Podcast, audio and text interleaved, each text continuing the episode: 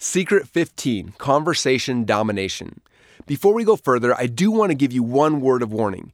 Many people think that they have to be on all platforms to be successful. That is not true. In fact, the majority of the times, the opposite is true. Often people will try to publish and buy ads on all the platforms and never get great at publishing on any of them, or their ad dollars spread so thin across all of them that they never get any traction. For each business, there should be one primary channel that you focus on.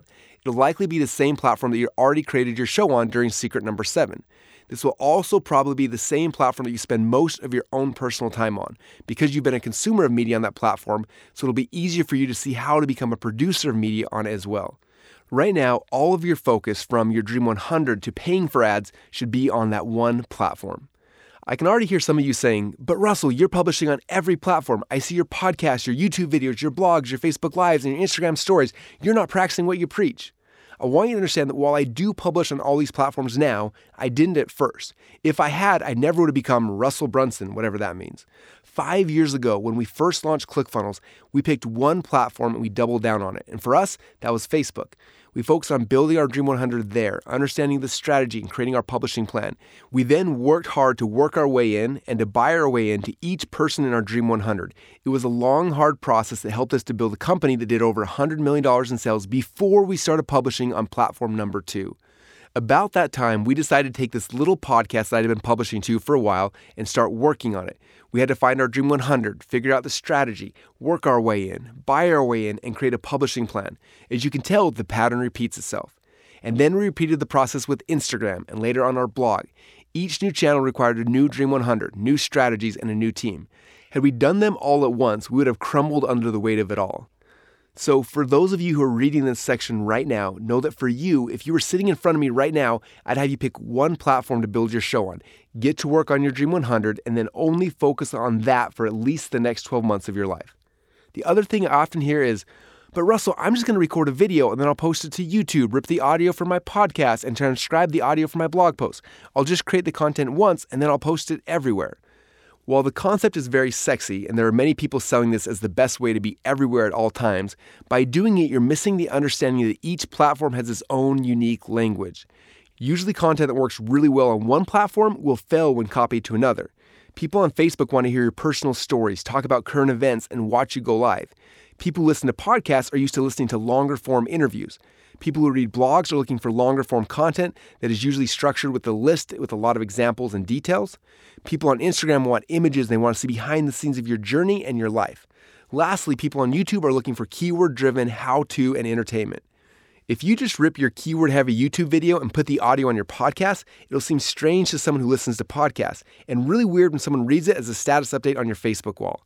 Instead, focus on one platform until you've mastered it, which means you're going to know your Dream 100, your content strategy will be systemized and happening on autopilot, and you'll have a process in place to work your way in and the people in place to start buying your way in. After that is completed, then you can and should add in the next layer. Eventually, you'll want to be omnipresent on every platform. Personally, what I really want is for someone to pick up their phone and no matter which app they open, the first person they will see is me. But if you make that jump too quickly, it'll more than likely cripple you before you have a chance to really build your following. The process to achieve conversation domination. I've seen people try to be omnipresent on every platform, and they usually do it in one of three ways. First, they publish a primary show and then publish that same information on different formats on every network. You can get some success with this, but your efforts will be watered down at best. The second way is publishing completely unique content on each platform. While this is possible, it usually requires building a huge team of people to accomplish it, and it'll take a ton of your own personal time. For a few years, this is what I did with my team, but after a while, I got tired of producing so much stuff all the time until one day I had an idea. What if we created a master show that we streamed on Facebook and Instagram Live that was scripted out to have all the individual assets we needed for each core platform? Then we could prepare all week for the show and stream it live, where our team would then have all the assets they needed to make unique content that fit the native language for each platform. And that's when the Marketing Secrets Live show was born. I look at the show as if it's a talk show like The Tonight Show. I like to go live because the energy when you go live versus a pre recorded video always comes off better. I'll start the show and spend the first few minutes waiting for people to jump on the live feed, talk about a few current events, and then I begin the official show. Monologue. I start with my monologue, similar to how most talk shows start, where the host gets up, tells some stories, and tries to connect with the audience. My monologue is structured very similar to how I do my Marketing Secrets podcast. When the monologue is over, this piece of content will become a future episode on the podcast. Interview. I will typically interview someone on the show, either in the office or on the phone. This interview matches the native language that people are used to listening to on a podcast. So in post production, we'll turn this interview into another podcast episode. This monologue and interview becomes two podcast episodes that I then post every week. Q&A collabs. Before we start the live show, I send a few of my Dream 100 a question by video on my phone, where I ask them to respond to the question and send a question back to me. I show their question live and I give them my response. And then I ask them my question and show their video response. After the show is done, we post the edited video on Instagram TV and tag them, and then they will post on their IGTV and tag me back. Top 10 list. I pull a David Letterman and share a top 10 list. The list I'm sharing is going to become my skyscraper article for my blog. I may share the 21 best things you can post on Twitter for to get more followers, or my 13 favorite squeeze pages for 2020. I show an image of each item and I talk briefly about it. And when the segment is done, my team will take that and quickly start using my explanations to write the skyscraper post in my voice and start the link building process.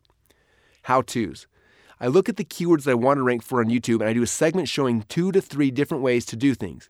Every how to will become a YouTube video targeting a specific keyword phrase that we will post and then rank. Image stories.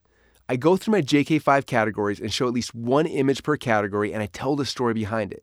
That gives my team a better understanding about the image's meaning when they are writing captions and trying to get people to engage with it. Quotes. I like to start wrapping up the show by sharing my favorite quotes and explaining why they are my favorites. That way, if my team turns them into quote cards, they'll have a good explanation that they can use for my own words to post on the captions. Final thoughts. This is one piece that I don't repost anywhere. I just remember seeing Jerry Springer do it on his show back in the day. Yes, I used to watch Jerry Springer, please don't judge me. And it was the thing that would get me to watch the full show. I want to keep something very special for our live viewers to keep them engaged till the end. When the show is over, we quickly record all the information my team will need to bridge together the content for each platform. For example, I'll record a quick introduction for the two podcast episodes. Hey everyone, this is Russell Brunson, and welcome to the Marketing Secrets Podcast. In this episode, I'm going to interview Blank about Blank. Be sure to listen to the end to find out his number one secret about Blank. I'll also record intros like this for the YouTube videos, setting up the how to they are about to watch by saying something like, Hey, this is Russell Brunson, and I want to welcome you to my channel. Today I'm going to show you guys how to blank. But before I do, be sure to subscribe to my channel and turn on the notifications so you don't miss my next amazing video that's coming out soon. Now let's jump into the video.